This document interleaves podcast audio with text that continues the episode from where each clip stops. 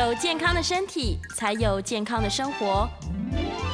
名医扣专业医师线上听诊，让你与健康零距离。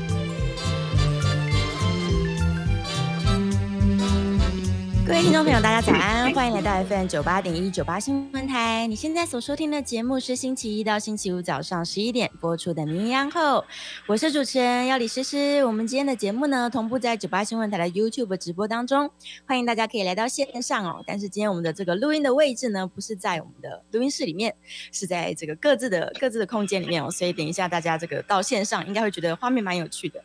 好，今天呢，我们要来聊一个主题。其实，在之前我们也聊过相当多跟于关于这个心血管健康相关的问题，但今天我们的主题呢，稍微有一点点的不同哦。我们是要来聊关于这个心脏衰竭跟心肾症候群。我们邀请到的是星光医院心脏内科的陈冠任陈医师，欢迎陈医师。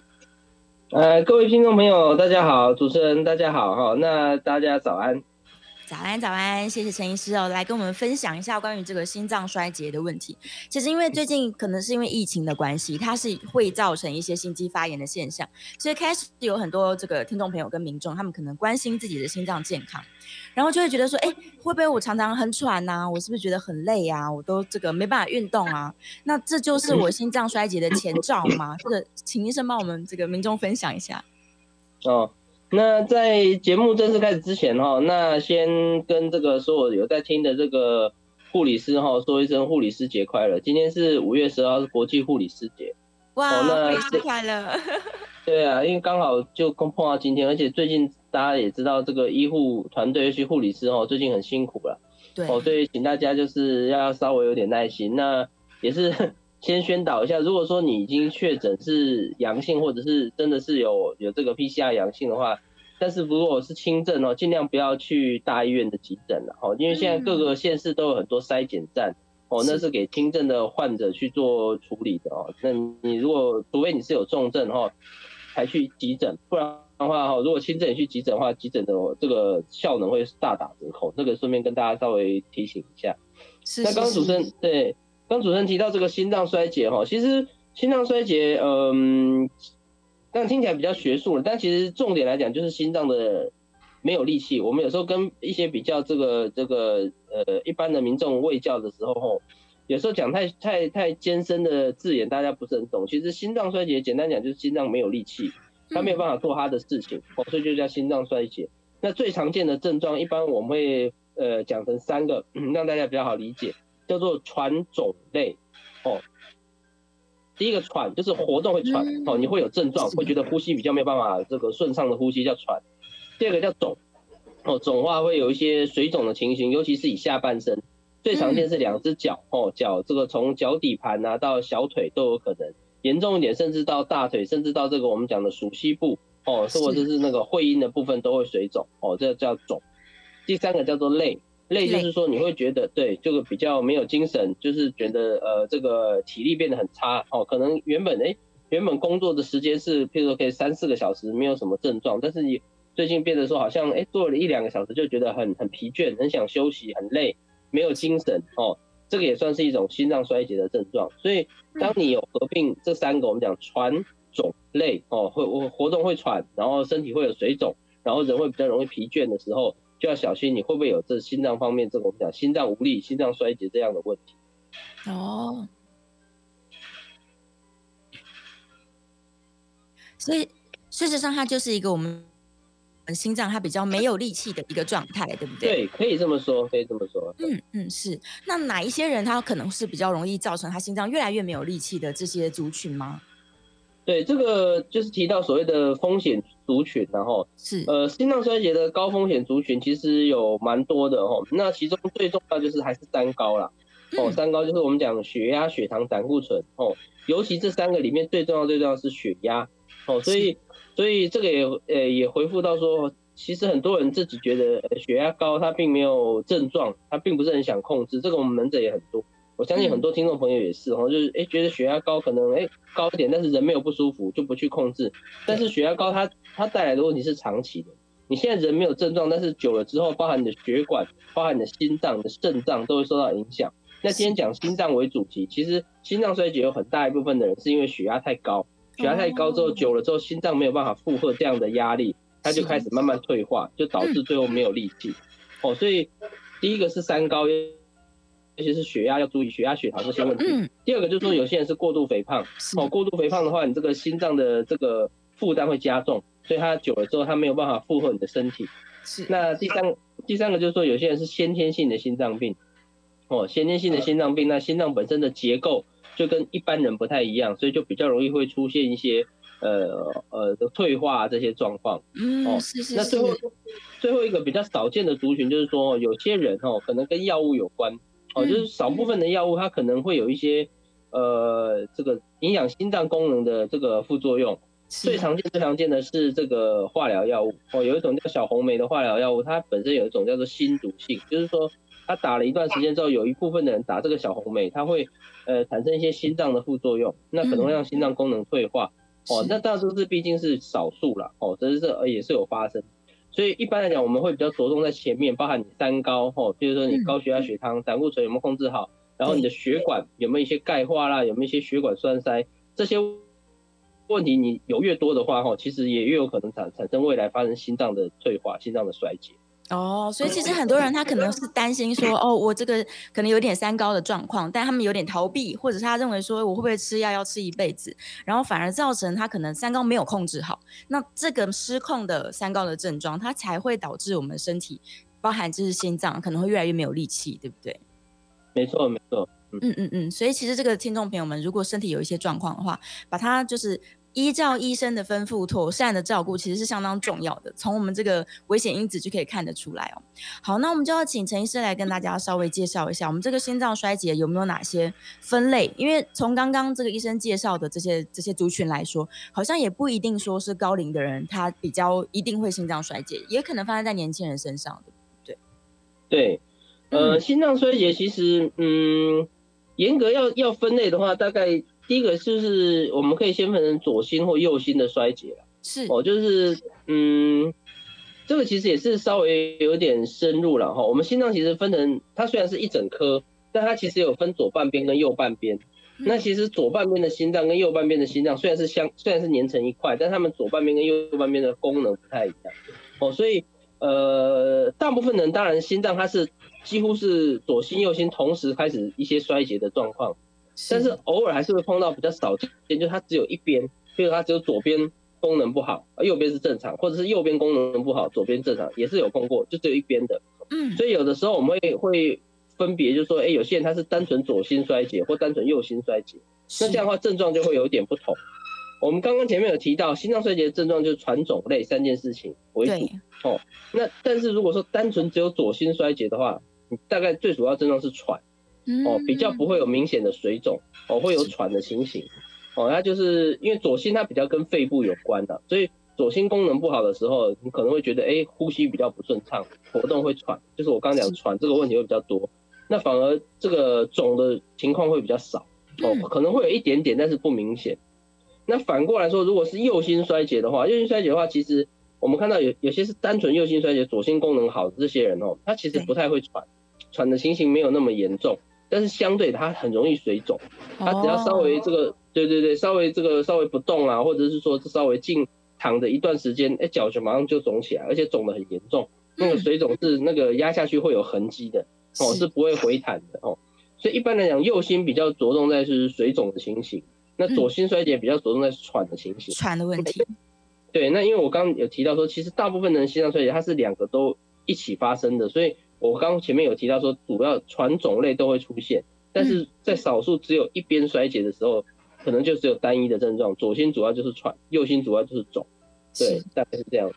嗯，是是是，所以一般的病人，大部分的病人来说，他其实是同步整颗心脏都没有力气，比较不会是有一半的没有力气，另外一半比较正常这样子。对，大部分是这样，但是就是偶尔会碰到单一的啦，哦，但是大部分都是整个心脏开始退化。是是是，那通常我们在这个临床上面要判断呢，我们通常会怎么样去判断说你是一点点没有力气，还是你其实有点严重了？然后严重之后他要怎么注意这样子？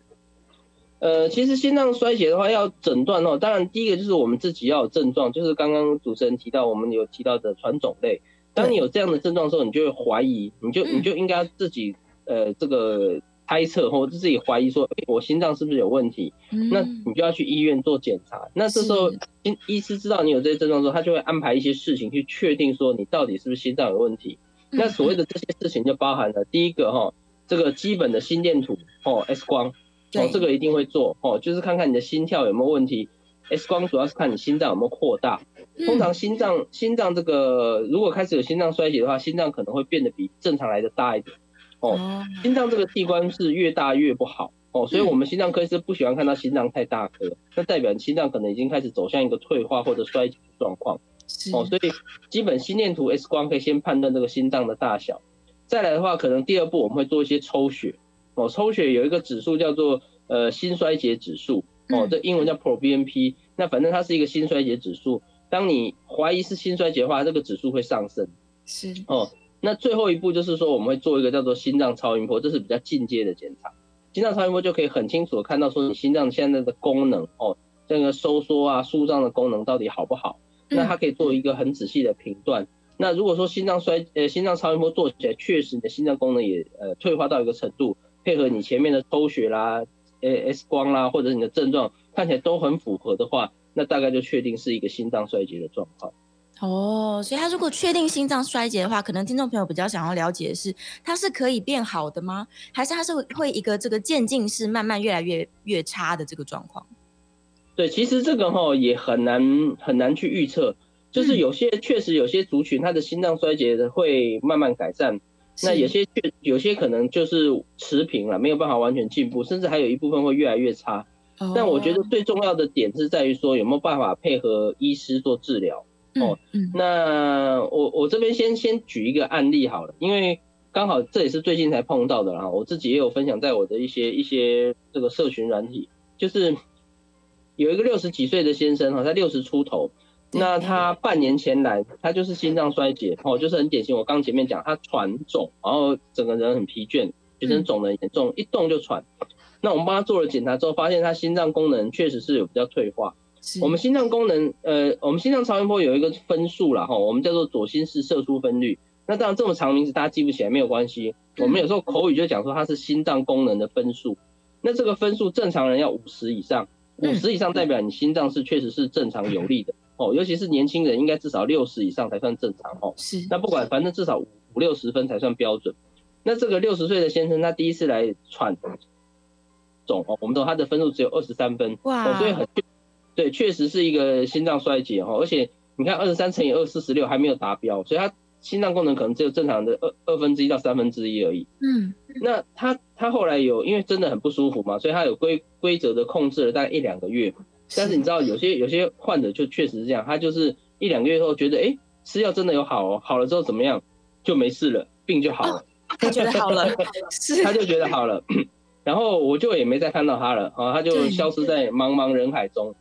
那上个礼拜他又来了，嗯，为什么？他跟我说他又很喘，然后我一看，哇，他已经半年多没有来，理论上三个月要拿一次药，所以他等于是大概两次没有来，已经半年没有吃药。我说你这样不行呢，你这个心脏衰竭哦，是是很危险的毛病哈。等一下我们可以给给听众朋友猜猜看，心脏衰竭其实是我们讲心脏的癌症，它死亡率有多高？大家可以猜猜看哦。等下我会公布。我就跟他说，你这个心脏衰竭很严重哎，而且你心脏上次二十几分而已，你你还没有乖乖吃药，这是很危险哦。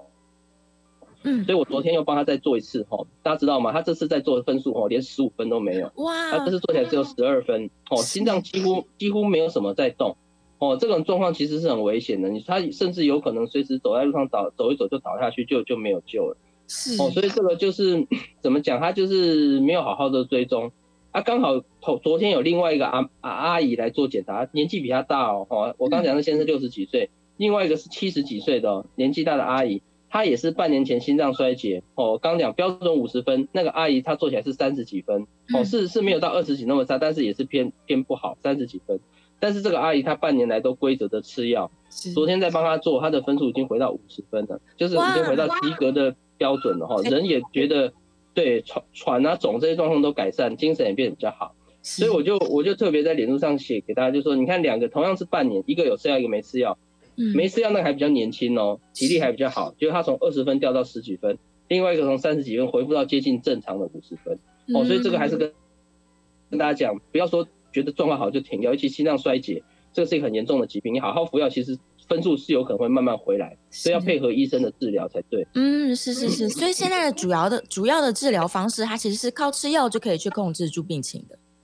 对，其实第一步还是用药物控制。哦，目前针对心脏衰竭已经有呃，其实这几年大概这五到十年了，心脏衰竭是心脏科一个很重要的议题。哦，甚至前前一两个月，美国才又公布了新的心心脏衰竭的治疗的一个准则。那其实这几年各国，包含美国都一直在更新了。那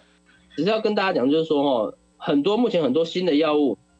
目前很多新的药物都是跟心脏衰竭的治疗有关，所以第一步，如果我们确定你心脏确实是有衰竭的状况，我们一定会给你一些你可以使用、可以帮助你心脏恢复的药物。那请大家一定要规则吃，当然不是说吃了之后马上一两个月马上见效哦，我们这个不是仙丹哦，但是你吃了大概半年、一年之后，几乎这些药都对你的心脏功能会有帮助。所以我们大部分你只要规则吃药的情况下，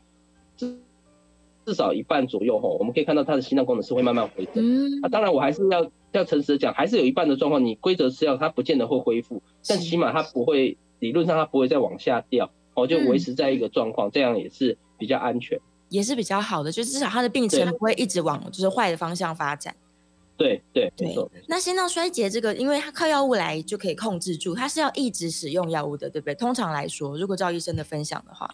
呃，原则上来讲，如果说你的分数真的是第一次有退化到那个程度，通常我们会建议固定用。那有些人，有些患者会问说，哎，这个我们这个固定用这个药物是不是，呃，是不是等心脏功能好了之后呢，是不是可以，是不是可以停掉？不要吃药了，对对对。但是，呃，以目前的概念来讲，我们还是会建议哈，可能要规则吃药哦，有但可以，可能可能药物可以做一些缩限，就是剂量可以不用像一开始吃的那么重。哦，但是毕竟你要想，你曾经心脏掉到十分、二十分哦，那虽然你现在恢复了，但是我们也不太希望你再回到那个状况，所以一般我们的建议还是说，尽量维持一些必要的药。嗯，也许你一开始心脏功能很差的时候，可能要吃到五六种，但是也许到你后来恢复正常，我们也许可以减成譬如两三种，但是我通常不会建议说完全不吃，有些药还是固定服用，对你将来不要再复发，不要心脏功能再掉下去，还是有帮忙。嗯，那当然药物是第一步啦。我们刚其实只讲第一步，但有些人真的是吃药物真的都没有完全改善，症状一直都还持续。即便这三四种不同的药物都用上去了，都还是这样的话，当然再下一步就是考虑要做一些处理哦，包含有些人是要放这个调节器，一种一种心率调节器，它可以改善心脏衰竭。那严重一点要放一个叫做这个左心室的帮谱哦，这个也是可以改善心脏功能。那这些东西就是更进阶的东西，那个已经到有点到呃要手术的程度。那当然到程度，还有些人更严重哈，就是连这样的程度都都还是有症状，还是会喘的话，最后一步最后一步就是所有治疗的最后一步就是换心哦，就是代表你这个，就代表你这个心脏哈，我们已经用了任何药物跟方法去帮助他，他自己已经没有办法再复原了，那我们只能换一个正常心脏来延续你的生命。哦，那这个是最后最后一步。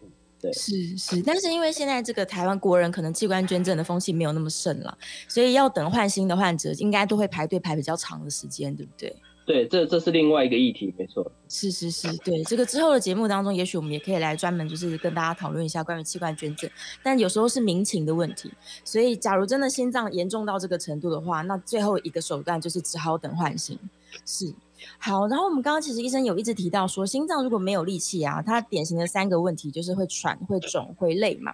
那因为这个肿，它就是影响到我们身体的水液，它可能这个我身体的水分都没有办法回流到心脏去，所以连带它就会影响到我们的肾脏功能吗？对对，嗯，其实心脏衰竭之后，蛮呃蛮多患者都可能会产生肾脏方面的问题啦。是哦，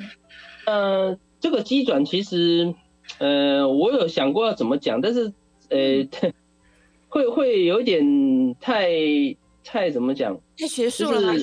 对啊，因嗯，我我想想看，简单的说法就是说，因为身体各个器官是联动的啦。那当你心脏功能不好的时候，正常来讲，心脏会把血液送到身体的各个器官哦，因为它是一个枢纽。它它我们身体各个器官，譬如说脑，我们脑部要思考，对不对？脑部要思考，那脑的细胞要做事，就是需要血液。给他一些氧气，血液是，呃，我觉得血液就其实就像我们这个身体的马路啦，它需要血管就是马路，它把血液把东西送到脑部，哦，那让脑部可以思考。所以当你心脏这个东西，心脏它是负责把血液送到全身去的，如果心脏功能不好的话，身体各个器官它能得得到血液的供应的量就会下降，所以各个器官都可能开始会退化。那对那肾脏也是一样，因为肾脏它对这个血液的这个要求是非常灵敏的，你只要它的养分跟这个水分只要稍微有减少，它很容易肾功能就会出现状况。哦，所以当你心脏功能不好的时候，你送去肾脏的血液跟养分不够的时候，它很快就可能产生一些肾脏功能的异常。对，简单的说法是这样了，哦，就是比较能够大家的了解的状是说法是这样。哦，所以其实它不只是影响肾脏啊，是全身所有的器官都因为你这个血液供应的不好，所以所有的器官它都会迈向一个衰老的状况。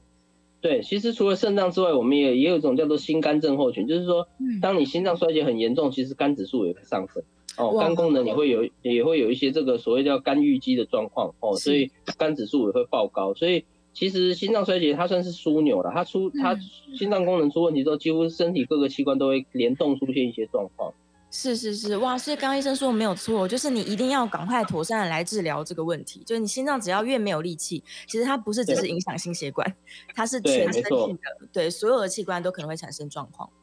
是是是是是是，所以其实这个保养心脏是相当要紧的。可能可能很多人他就是没有注意到说，哎，原来心脏是需要照顾跟需要被保养的，对啊，所以他就可能随着时间过去，然后就哎心脏越来越没有力气，才知道要这个拉警报。对，没错没错。嗯，所以其实今天我们透过节目是让提醒这个听众朋友们，假如说呢，你从来没有想过你的心脏的健康，然后你又是刚刚医生说的这些高危险群，例如你有三高的问题，然后又没有好好控制，可能忽高忽低的，然后可能体重真的是超过一般正常，真的有点胖，或者是你的 BMI 呢已经这个超过大家认为的这个所谓正常范围的人呢，你就要提高警觉了，说你是不是没有照顾好自己的身体？然后你是不是应该要改变一下生活习惯，来跟医生做一个配合，然后才能够预防我们刚刚说的，因为日积月累造成心脏越来越没有力气，然后这个寿命是有可能联动减少的，对，因为全身的器官都对都变得不好嘛。是对，好，我们这一段的节目呢，让大家稍微有一个概念哦。陈医师讲的非常非常的这个容易明了，就是心脏的重要性，以及心脏衰竭还会造成我们身体什么样的这个缺损。那我们在下一段节目当中会开始来回答我们 YouTube 上面的问题哦，因为上面很多听众朋友已经留了问题了。那我们也会开放扩音专线，扩音电话是零二八。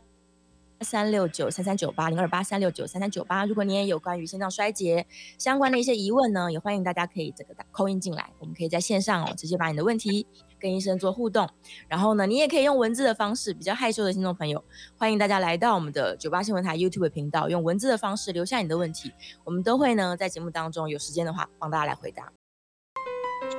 欢迎回到 FM 九八点一九八新闻台。你现在所收听的节目是星期一到星期五早上十一点播出的《名医后》，我是主持人要李诗诗。我们今天在现场呢，请到的是星光医院心脏内科的陈冠仁陈医师。好，今天的主题我们在聊关于心脏衰竭哦。我们在电话线上已经有听众朋友 call in 进来了，林先生，林先生请说。哎，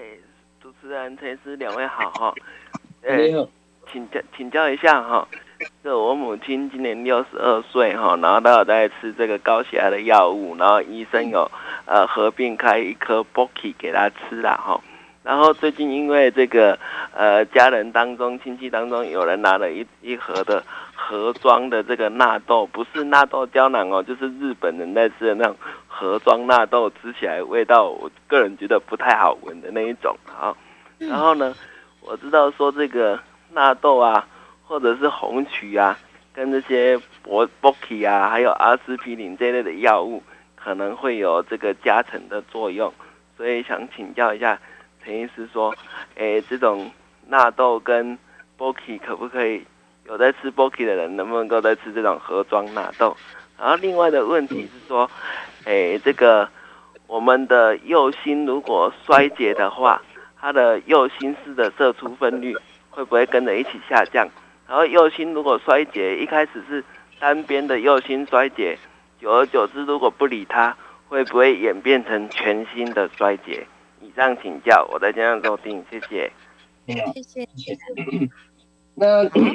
第一个吃 b o k i 能不能吃纳豆哦？如果呃，其实我是认为少量是可以的，但是确实李先生讲的没有错哦，纳豆。纳豆跟那个阿司匹林这一类的药，有可能都会增加那个有点抗凝血的效果，有可能会造成比较容易出血。所以这个看每个人的呃状态。如果说哈，你吃的是那种纳豆隐激酶，有一种纳豆隐激酶，它是属于淬炼出来的哈，专门是提供抗凝血效果的，这种我觉得就不适合一起吃。但如果你是讲讲单纯的纳豆的话哈，我觉得应该是不会太大的影响。不过这个看每个人的状况而定。如果说母亲吃阿司匹林再吃纳豆，确实是还是比较容易出血，那我觉得就就干干脆不要。哦，所以我觉得原则上是可以的，但是也要看每个人的状况。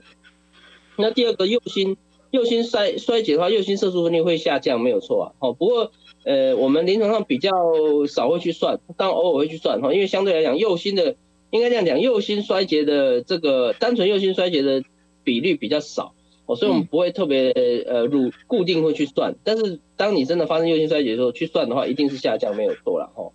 那右心衰竭久了会不会引起左心衰竭？这个也不一定。哦，有些人就是单纯右心衰竭，他就只有一直水肿，但是人都不会喘，这个也有碰过。哦，所以未必说你右心衰竭久了之后就一定会引起全心衰竭。哦，不过当然还是要定期追踪，比较安全，比较安全。对，是是是，所以有时候左右心它的状况是不一定会同步发生的。对，就像我们前面讲的，大部分是同步了哈，就是会连带影响，尤其尤其是这个左心衰竭很容易哈，你如果一开始只有左心衰竭，很容易会影响到右心，但是右心不见得会，右心衰竭不见得会连带影响到左心衰竭，几率比较低一点。哦，那所以这个比较常看到单纯的右心衰竭，那单纯左心衰竭几率比较少。嗯，所以是个个体差异还是非常非常大的。对对对，每个人状况不太一定。嗯，林先生的问题其实应该很多听众朋友也都有这个疑虑哦，就是假如他已经是一个三高的人了，但是呃，可能房间会有很多这个健康食品啊，他们都会想说，我到底能不能够吃？那最好的策略是不是其实应该是跟医生讨论一下？对对，就是有时候呃，就像有些药真的确实它有类似于你现在吃药的效果，那如果再吃会不会加重？我觉得这个都还是要跟医生讨论过再使用会比较比较放心。是是是，所以他其实可以带到整间去。说，假如我考虑吃这个，或者是可能子女从国外带了什么东西回来，应该是可以建议他们说，直接跟医生讨论说这个成分我能不能吃。对，我觉得这样会比较安全一点。嗯，是是，的确是会安全非常多。好，我们来看一下线上有没有什么问题哦。我们的扣音专线持续是开放的哦，零二八三六九三三九八，零二八三六九三三九八，欢迎大家可以扣音进来。好，线上在问哦，有几个是关于瓣膜的问题，就是假如说他的确是三高没有控制好，那这个失控的三高，它会不会影响到瓣膜，然后进而影响到心脏功能呢？其实这个是有可能的哦，这个嗯，其实所有这个。呃，所有心血管疾病其实都跟三高有很大的关系，包含你说瓣膜的状况也是。不过当然瓣膜的问题，我觉得第一个要先跟大家讲，就是说先不用过度恐慌啊，因为很多人是看到那个尤其健康检查哈，那个心脏超音波如果做健康检查，它上面都会写什么轻度什么瓣膜闭锁不全啊，瓣膜逆流啊什么的。呃，我这边跟大家讲，如果你是写轻度的话哈，嗯。以全台湾来讲，统计上可能八成人都有轻度的瓣膜闭锁不全，所以你不用过度担心。轻度的瓣膜闭锁不全，原则上来讲，大致上都不用太过担心。嗯，哦，当然我们会建议大概三到五年做一下超音波追踪。但是如果是轻度的话，不用每天就好像很紧张，说心脏是不是要停了要什么？轻度的很多人都有，哦，几乎路上那十个里面八个都有，哦，所以没有的人只是他没有做检查，有做几乎都会有看到，哦，所以不用担心。但是如果说你的瓣膜的问题哦，不管闭锁不全或狭窄，瓣膜的问题如果是中度或重度以上，那确实就要特别小心哦。有的时候是跟你三高久了没有控制，导致瓣膜的钙化啦，导致瓣膜的退化等等有关哦。所以如果说你的超音波报告告诉你说你的瓣膜的问题是中重度以上，同时你会有一些症状，比如说会喘、会闷哦，常常会甚至有些严重瓣膜问题会导致人。昏倒就是走一走，突然倒，走在路上就倒下去的。是哦，如果有类似这种比较严重的状况，还是要赶快去医院找医生哦，因为有些真的很严重的瓣膜问题，可能要靠开刀才能解决。哦，你不开刀，可能症状就一直没有办法完全好。哦，所以这个瓣膜问题，我我结论就是说，我觉得轻度的就是定期追踪，那如果中重度的话，就要找医生看，就是说有没有需要做更深一层的检查。哈，如果吃药没有效，就要考虑手术来解决。哦，OK，所以定期的追踪其实也是去观察，说你的心脏是不是维持在一个正常的现象里面了。对啊，如果开始往下走的话，那可以提早就开始做控制。对，而且心脏超音波也是看瓣膜非常好的工具，所以心脏超音波定期追踪，除了瓣膜之外，连我们刚刚今天主题讲的心脏的收缩能力，就我们讲心脏功能也都可以看得非常清楚哦。所以在一些心脏衰竭或者瓣膜问题的患者，我们都会定期时间到都会定期帮他做超音波的检查。是是是，而且这个又非侵入性，所以大家真的是，我们有没有一个什么年龄啊？就是大家可能几岁之后，我们建议大家还是可以考虑说来做个心脏超音波呢？呃，其实没有特别啦，但是从通常我们像我们门诊有些人可能三四十岁就偶尔会有一些胸口不舒服，我们就会帮他排一些检查。哦，那当然如果检查还好的话，就像我刚前面讲，大部分人其实都是轻度。那轻度的话，大概就是不会建议他每年做了，可能三年到五年再追踪一下就好了。就可以。那除非是比较哎，除非比较厉害的话，就看他的程度哦。真的很厉害的，可能三到六个月就要做一次。哇。那如果说是没有到那么严重，可能在一年追踪一次。是是是，所以大家还是自我观察一下，看到底是不是说，哎，以前不传，现在比较传了，对对。然后哦，先生还有另外一个问题哦，他说是关于这个冠状动脉的，然后他的问题其实是说啊，他的他的朋友说，呃，心脏外科透过绕道手术接了五六条血管，然后他的问题是想说，为什么冠状动脉平常不是说只有三条嘛？那为什么外接的时候要接到这么多？哎，有的时候是说法的问题啦，就是说，嗯。呃，这个有点难以解释，就是说我们心脏确实是有三条大的血管，可是这三条是我们讲大血管哦，但是事实上有它有分支。哦，就像哦我们我们讲三条大血管是前降支、左前降支、左回旋支跟右冠状动脉，要像右冠状动脉，它通常尾巴会分成另外两条。哦，所以所以啊那个前降支也会有很多条分支，所以你说接了五六支，第一个可能性就是说它它除了主主干道帮你接之外，它连岔路。他连那些那个分岔路他都帮你接了，这样就有可能会到五六级。啊，另外一种就是说，有可能他他接的位置哈，其实是同一条血管，他接了五六个点，那这也有可能。有些医师也会解释，就是可能听听听起来就好像接了五六条血管。哦，所以我觉得大概呃不用过度太太这个深究这件事情了。我认为他大概是我觉得比较可能的结果就是说。那个外科医师他很仔细，他帮你除了主干道接了之外，他连一些比较重要的一些侧枝他都帮你接好了，所以才会有接的比较多。所以只要不舒服就不用哎，不用太过担心。对，好，那我们在电话线上有一位廖先生空音进来啊，廖先生请说。喂啊，啊，医师好啊，对好。好。啊，我有个问题想请教一下，我太太今年六十六岁哈。那他偶尔不是常常嘛，就偶尔就会讲说，他感觉上好像吸的吸不到空气，然后要深呼吸一下这个样子，然后也没有什么其他的症状，啊，那就是这个问题，就是偶尔就会听他在讲的，现在感觉上好像吸不到气，就要就要大口这样吸一下这个样。那请问医师是什么样的问题？嗯，呃。呃，当然，第一个哈，呃，我们没有办法线上了解了，因为毕竟他一些症状啊，有些要实际看才知道哈。不过，呃，我觉得，呃，应该这样讲了，就是说，第一步你先评估一下，说这这个患者本身有没有三高，这是我们前面一直很强调，你有没有危险因子，就是血压高、胆固醇高、血糖高，有没有家族史，哦，有没有血管钙化等等这些问题，有没有肥胖？如果说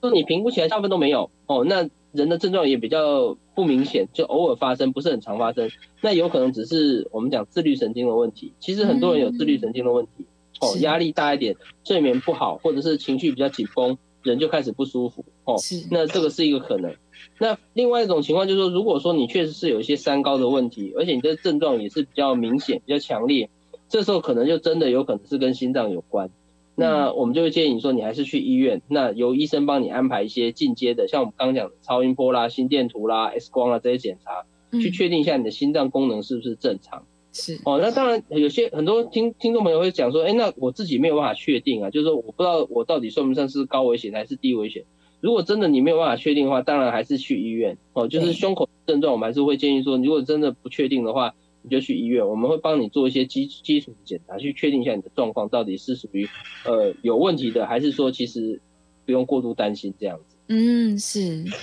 他们可能想说，这个自己先如果初步能够在家判断的话，是希望可以先判断好了。对，但很很多时候，其实这个民众是没有办法自己去做一些这个厘清的，所以到了医院去，我觉得在专业人员的帮助之下，帮你把问题找到，可能是会比较对比较快。对是是。而且就算检查了一大圈，可能对有些听众朋友来说，他可能想说，哎，我心脏也检查了，然后我可能又去别的专科我都检查了，然后整圈检查完跟我说没事，然后他们就觉得好像很失望。但事实上，我觉得应该要很开心才对，对，因为大家都帮你检查过，其实没有事情。对啊，那可能像医生说的，就是对啊，检检查完，对，对，没错没错，自律神经失调的患者其实蛮多的啦，其实蛮多的。哦，很多嗯我没有统计，就是门诊哈说胸口闷不舒服来的哈，大概十个里面真的检查出来有心脏问题的可能不到一两个，哇，大概有七七成，哎，大概大概七成多都不一定是心脏的毛病，有的时候就是焦虑啊，哦压力大啦，睡眠不好啦，情绪比较不稳定等等都会哦是都会。都是会影响的啦。所以，假如医生跟你说你心脏很健康，没有问题，大家应该要开心。对 对，啊，跟自己说太棒了，我没有问题，我可能只是调整一下生活，我就可以让让心脏不要这么不舒服了。对对对，对把这个生活中的压力因子找到，然后调整一下生活习惯，这样。好，我们在这个呃快要进广告了，所以在广告之前呢，再跟大家说一次我们空运专线哦，零二八三六九三三九八。欢迎回到 FM 九八点一九八新闻台。你现在所收听的节目是星期一到星期五早上十一点播出的《名医央控》，我是主持人要李诗诗。我们今天在节目现场请到的是星光医院心脏内科的陈冠任陈医师。好，欢迎回来，我们再次欢迎陈医师。呃，谢谢谢谢大家。好，来，今天我们要来聊的是关于心脏衰竭的这个主题哦。这个线上还有非常非常多的问题，我们现在来稍微回答一下线上好了。空运专线不要忘记哦，我们持续是开放空运的，电话是零二八三六九三三九八零二八三六九三三九八。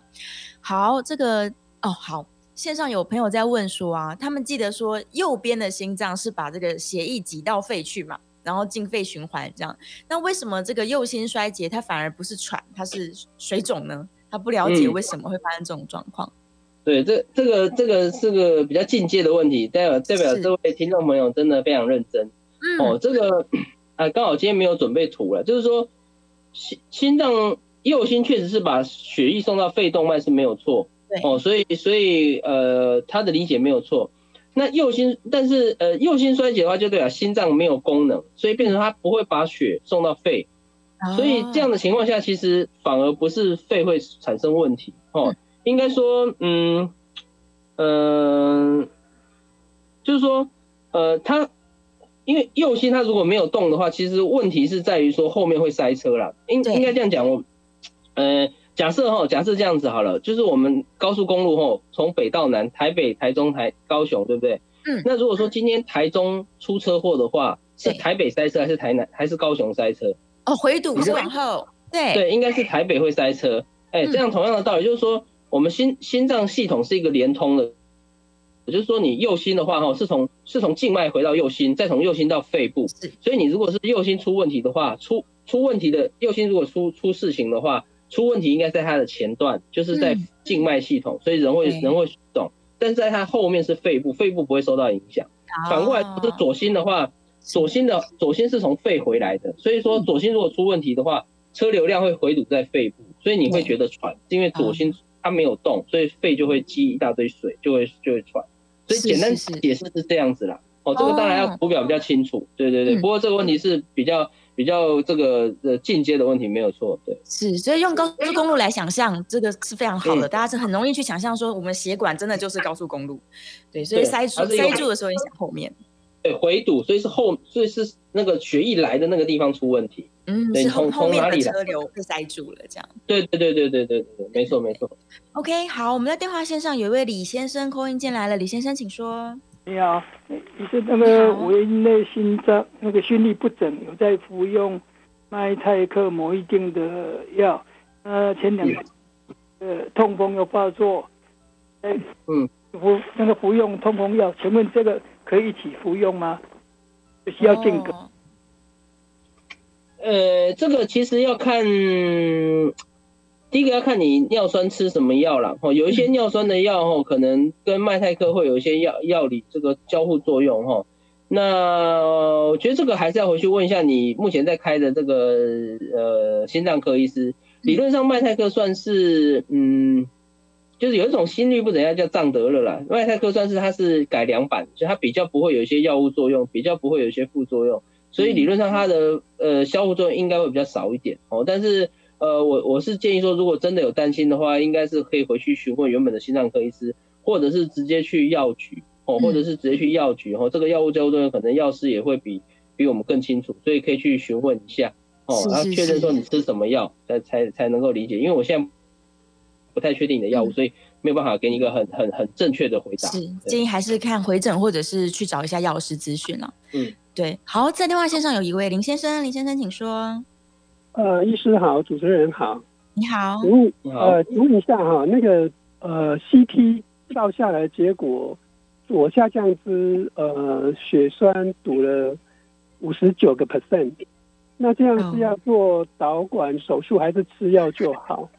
那另外一个问题就是说，光吃药的话，因为目前都没有什么症状，光吃药它有可能让血栓，呃，这个下降吗？譬如说变成差不多正常值五十趴或什么？嗯，呃，这个问题也是很好。这第一个就是说，电脑断层如果告诉我们已经有问题了，可是人没有症状，下一步怎么办？哈，那其实这个这个说实话哈，呃，没有标准答案的。哦，那原则上的话，对我来讲，如果说你症状没有明确，像像刚刚林先生有提到，他没有症状哈，症状就包包含说，譬如说你活动、爬楼梯啦、工作会不会觉得喘或闷？如果真的是完全没有的话，我会觉得你先吃药观察一段时间。哦，那未必需要急着做心导管。哦，那吃药就包含，那但是药物就是要一些完整的药物，包含我相信医生有开给林先生，包含阿司匹林一定会吃，还有另外一个重点是降血脂药。哦，降胆固醇药一定要吃。哦，这个就连连到刚刚林先生林先生第二个问题，单纯吃药有没有办法把原本已经狭窄的部分减少？嗯，目前看起来是有点困难，但是有一个有一个可能性，就是说，如果你把胆固醇，我们讲坏胆固醇，哦，LDL，LDL 是所谓的坏胆固醇，越低越好。有些研究认为，你如果可以把 LDL 这个坏的胆固醇哦，想办法把它降到五十以下。哦，正常是一百三呐，哈，所以你要降到正常的一半以内，哦，那几乎是很困难。但是如果你有办法把它降到那个范围的话，有一些研究认为你原本已经形成的斑块是有可能会再减少的，哦，所以这个是我们可以努力的目标，就是把胆固醇尽量压到最低。那过几年再追踪一下电脑断层。那如果说中间有任何突发的症状，像刚刚我们讲，我们的前提是没有不舒服嘛。但如果说中间任何时间你开始有不舒服的话，我可能就会建议你，可能还是要考虑做心导管的进阶的治疗，哦，代表他的他的这个狭窄可能有变化，那就可能没办法单纯靠吃药来处理。是，好，再来庄小姐，庄小姐请说。喂，你好，哎，你好，我我是张小姐，我是张小姐，对，我是想请问医师说，好，我很喘很累，那我做的那个。超音波跟心电图很正常，我也没有三高的问题，但是呢，就是我很喘很累，我觉得我连讲话都有点喘喘的，我不知道说是不是跟我的静脉曲张有关，因为我的脚啊，就是我的两条腿小腿都会水肿，嗯，对，嗯，然后我稍微动一下就很喘累，但是我就是有那个。肺腺癌的毛病，我有吃那个呃化疗药，或者是因为这样造成的副作用。嗯，然后我看心脏科，他说我的心脏没有毛病，说我不用去看他了。可是我就很不舒服，我请问医师，我要该怎么处理了？哦，是。呃，当然这个问题就是我们刚刚也有提到，我如果你都没有三高检查也真的都正常的话，其实还是比较大的可能是有一点自律神经的问题在里面。哦，是。哦，就包含可能心跳太快，或者是人人属于这个比较容易焦虑紧张的状况，都会让你变得偏偏喘一点，这是一个可能啦。另外一个可能就是刚刚其实庄小姐也有提到，跟肺部有没有关？我们人会喘，大概不是心脏，如果心脏做起来没事，另外一个考虑就是肺部。就包含你肺腺癌这件这件事情是不是目前是状况稳定了，或者是说有没有可能吃化疗药会引起一些类似喘的这些副作用？哦，所以我的建议是第一个哈，你可以考虑先用一些自律神经的药，好像其实比较常用像心律定，哦，这个这个应该蛮多患患者或听众朋友用过，一个红红的小小的药。心率定有些人固定吃就会觉得喘的心情好很多哦，比较不容易焦虑，不会喘。那第二个状况就是说，如果说你吃了药，这些自律神经的药还是没有效哈，是一些自律神经啊、焦虑的药都没有改善，下一步就是再回去胸腔科哦，就请胸腔科医师做一些检查，说你肺部有没有其他的问题，比如说肺腺癌有没有复发啦，或者是说有没有一些什么呼吸道的问题哦，也会引起你喘。大概这几个方面是我我觉得可以建议的啦。嗯，是是是，所以可以再做一些进一步的检查。嗯，好，这个刚延续前面的一个问题哦，冠状动脉它其实如果有一些状况的话，这个长期不去处理它，它也是会造成心脏越来越没有力气的，对不对？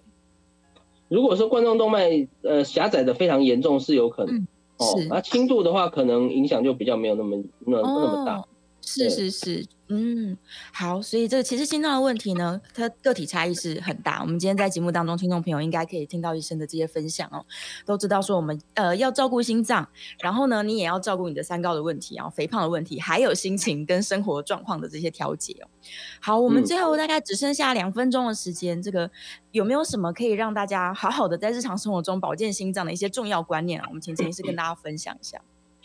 对，那。呃，节目最后哦，还是先跟大家这个解解答一下谜底哈。心脏衰竭目前统计来讲哈，五年的死亡率是五成，也就是说，现在心脏衰竭的话哈，你现在一个心脏衰竭的病人哦，过了五年之后，有一半的机会可能会死亡。那这个死亡率比比射物腺癌、比乳癌、比一些淋巴癌都还要高哦，所以它其实算是一个死亡率还蛮高的病，所以。大家有些人会觉得心脏衰竭就就是喘一喘啊，打利尿剂就好，其实没有，你还是要好好保护，减少你的死亡率哦。所以它叫心脏的癌症。